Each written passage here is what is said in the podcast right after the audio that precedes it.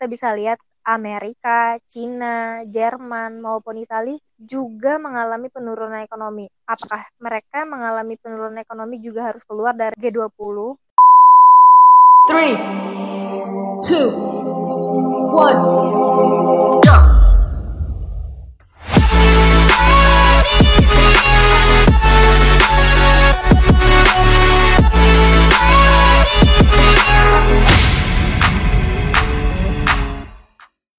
Hello Reuters, and again we're back di Rotation Podcast yang ke-9. Oke, okay. beberapa hari ini aku cukup sedih karena lihat informasi-informasi di sosial media yang seliweran di mana-mana di Instagram, di Twitter, itu banyak beredar video-video, foto-foto, banyak pegawai-pegawai di Indonesia yang di PHK, banyak golongan-golongan kelas menengah ke bawah yang terlantar karena sudah nggak punya pemasukan lagi dari kehidupannya. Hal itu diakibatkan oleh mandeknya aktivitas ekonomi akibat penyebaran virus corona di Indonesia maupun di dunia. Ternyata setelah dimaknai lebih dalam, dampak ini tuh nggak cukup dirasakan di Indonesia aja. Dalam jangkauan global pun, itu semua orang merasakan, masyarakat global merasakan.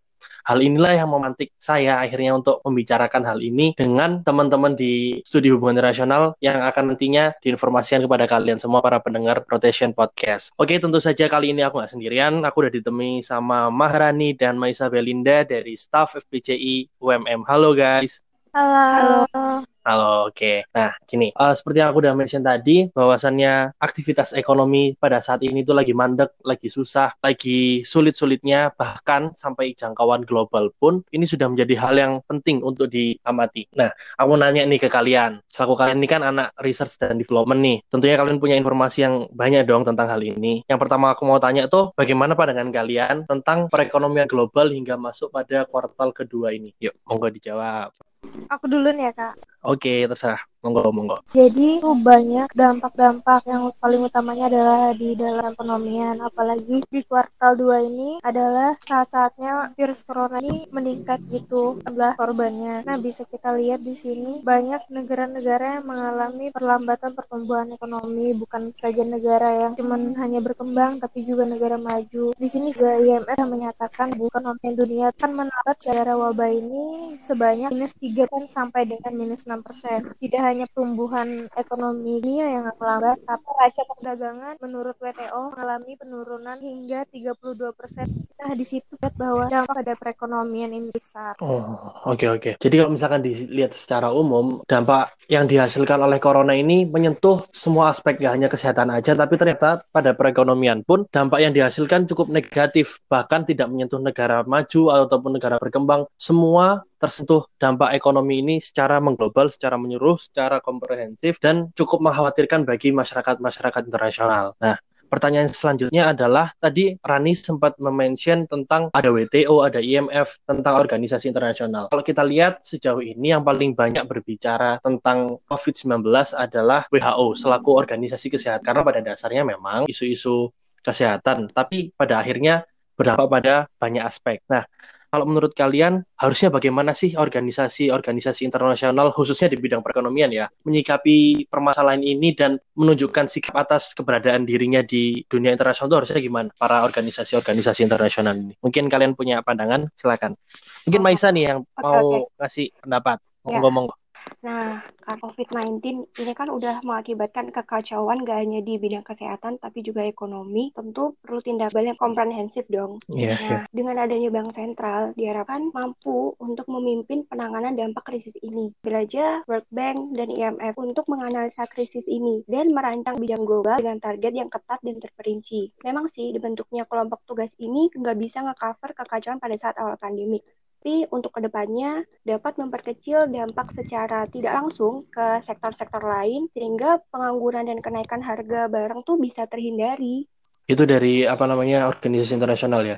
Jadi kalau aku nangkep nih Mai, maksudmu itu berarti di sini peran organisasi internasional adalah sebagai badan atau lembaga yang berupaya untuk meminimalisir kekacauan-kekacauan yang mungkin terjadi akibat dampak virus corona ini. Gitu kan kurang lebihnya. Nah, mungkin kalau dari Rani ada tambahan nggak atau pandangan lain terkait organisasi internasional ini?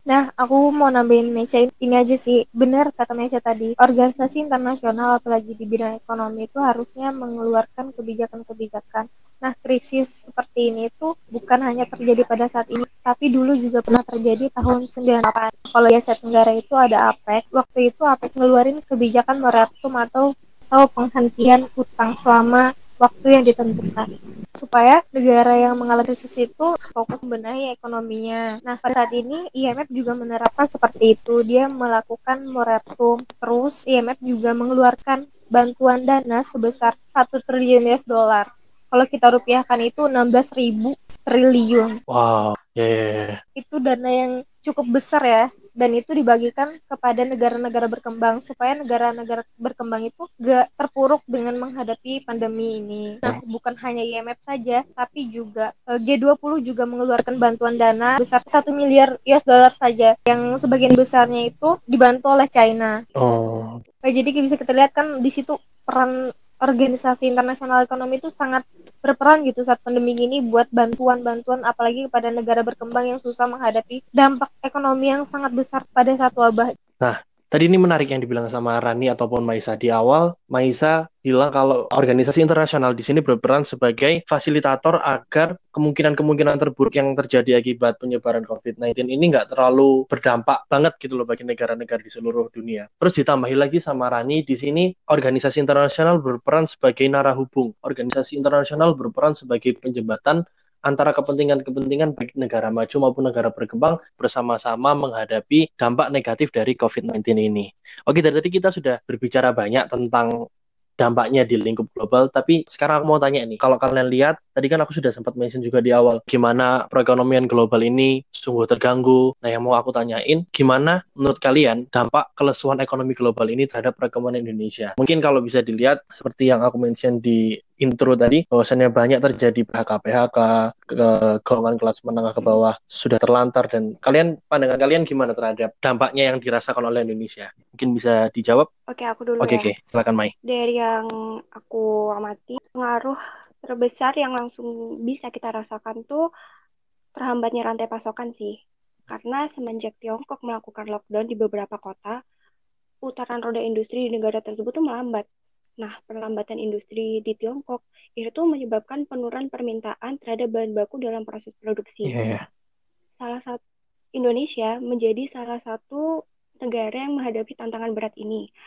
Karena seperti yang disampaikan oleh Ibu Sri Mulyani, hampir 30 sampai 50% bahan baku industri Indonesia tuh masih bergantung pada Tiongkok. Kayak plastik, tekstil, baja, kimia dan sebagainya. Nah, jika kegiatan industri domestik ini terhambat karena kekurangan bahan baku dan ini nggak ada solusi, otomatis kan menjadikan kegiatan produksi domestik ini kan berhenti.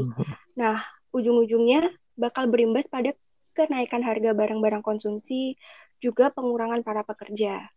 Iya. Nah, ketika Cina yang notabene kubu timur udah jomplang alias nggak seimbang, seharusnya Indonesia bisa sih bergantung pada kubu barat seperti Amerika. Nah, tapi Amerika sendiri sekarang juga kena angka corona tertinggi. Sama-sama mengalami krisisnya. Kegiatan ekonomi sama-sama nggak jalan dong sekarang. Yeah. Nah, kalau kita tarik mundur di, ta di tahun 98, kan Indonesia juga ngalamin krisis kan. Tapi negara-negara pemberi hutang juga negara yang membantu kita kan nggak ngalamin krisis, jadi masih bisa menolong. Kalau sekarang yang krisis itu satu dunia, bisnis hanya berjalan pada satu sektor dan itu pun melambat. Oh, Oke. Okay. Padahal di Indonesia yang menjalankan roda ekonomi 80% itu dari UMKM. Hmm. Kalau UMKM sendiri nggak jalan, pelan-pelan ekonomi kita akan ambruk. Seharusnya Indonesia punya sih cadangan devisa yang cukup untuk menanggulanginya. Tapi masalahnya kan kita nggak punya.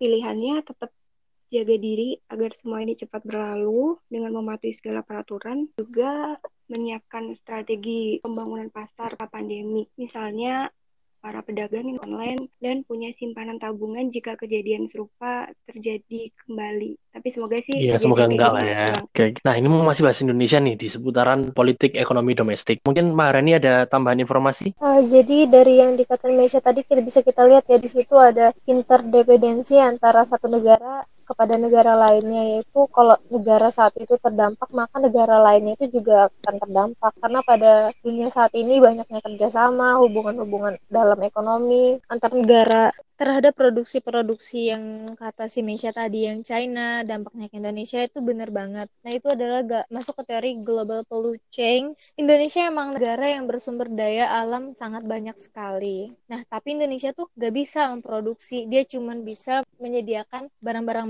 nah membahas tentang kelesuan ekonomi yang terjadi dalam skala global akan lebih menarik pada pembahasan yang diarahkan pada resesi global resesi global adalah sebuah fenomena di mana pendapatan domestik bruto negara-negara yang ada di dunia terdapati saling menurun antara satu sama lain.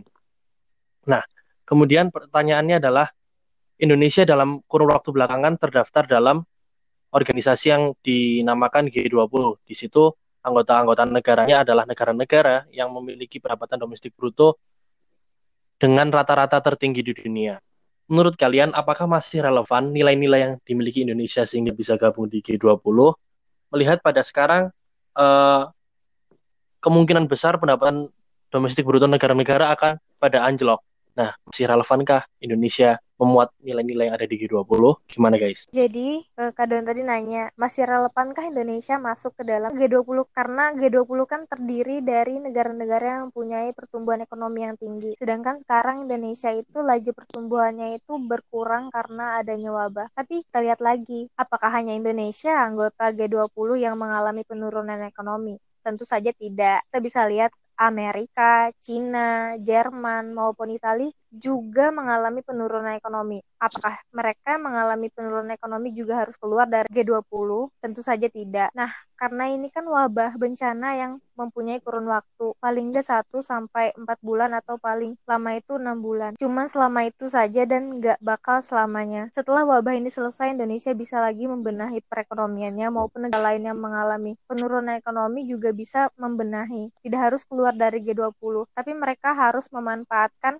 berada dalam G20 ini karena yang kita tahu kan G20 itu terdiri dari negara-negara besar gitu loh yang pertumbuhan ekonominya e, tinggi. Nah, yang aku sebutin juga tadi pada pendapatku yang awal kalau G20 mengeluarkan ataupun memberikan dana sebesar satu miliar itu mohon yeah, maaf yeah. itu salah. Okay. Jadi sebenarnya G20 itu ternyata mengeluarkan 5 triliun US dollar bahkan lima kali lipat daripada yang dikeluarkan IMF. Kita sebagai negara anggota G20 gak mungkin dong gak dapat uh, benefit dari bantuan dari G20 ini. Kenapa kita harus keluar kalau kita mempunyai untung masuk dalam G20 tersebut? Jadi menurutku relevan-relevan aja sih. Oh, oke okay, oke okay, oke. Okay.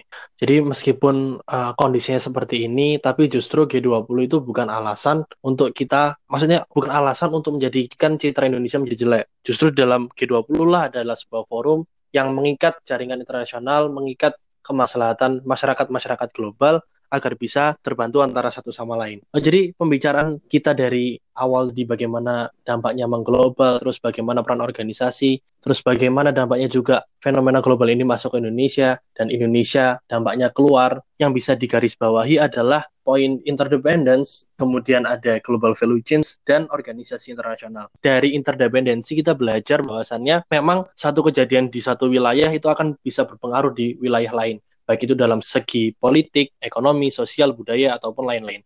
Begitu juga kalau sudah terjadi inter interdependensi, global value chains di sini akan juga bisa menjelaskan fenomena yang sedang terjadi. Bahwasannya kejadian yang sudah terjadi di dunia ini, di mana negara-negara mengalami kelesuan ekonomi, hal itu berpengaruh pada tingkat produksi, tingkat distribusi, ataupun aktivitas ekonomi lainnya yang menghambat laju pertumbuhan ekonomi semua negara. Kemudian di organisasi internasional juga nyatanya organisasi internasional mampu menjadi jembatan atau mampu menjadi nah hubung bagi negara-negara agar bisa tetap eksis melawan COVID-19 ini. Oke, mungkin itu aja guys yang bisa kita obrolin. Mungkin kita bisa bicarain lebih lanjut di lain kesempatan, bisa lebih mengeksplor banyak isu-isu internasional di luar COVID-19 karena kalau diingat ya cukup sedih dan semoga wabah ini bisa cepat berakhir. Thank you banget Maharani Maisa. Sama-sama. Oke. Okay. Uh, terus buat kalian para routers uh, yang mau dengerin podcast kita di lain isu, di lain pembahasan, kalian bisa subscribe di Spotify, ada di Rotation Podcast by FPC UMM. Kemudian kalau misalkan kalian mau tahu informasi ini tapi nggak pengen denger kita ngobrol lama-lama, lebih prefer untuk baca-baca artikel, kita juga akan merangkum pembahasan ini di Medium. Medium juga atas nama FPJ UMM. Kemudian jangan tinggalkan juga informasi-informasi menarik dari kami, ada infografis, ada podcast, dan lain-lain. Semuanya stay tune bisa ada di Instagram FPJ UMM. Oke, terima kasih banyak teman-teman. See you until the next time. Bye guys.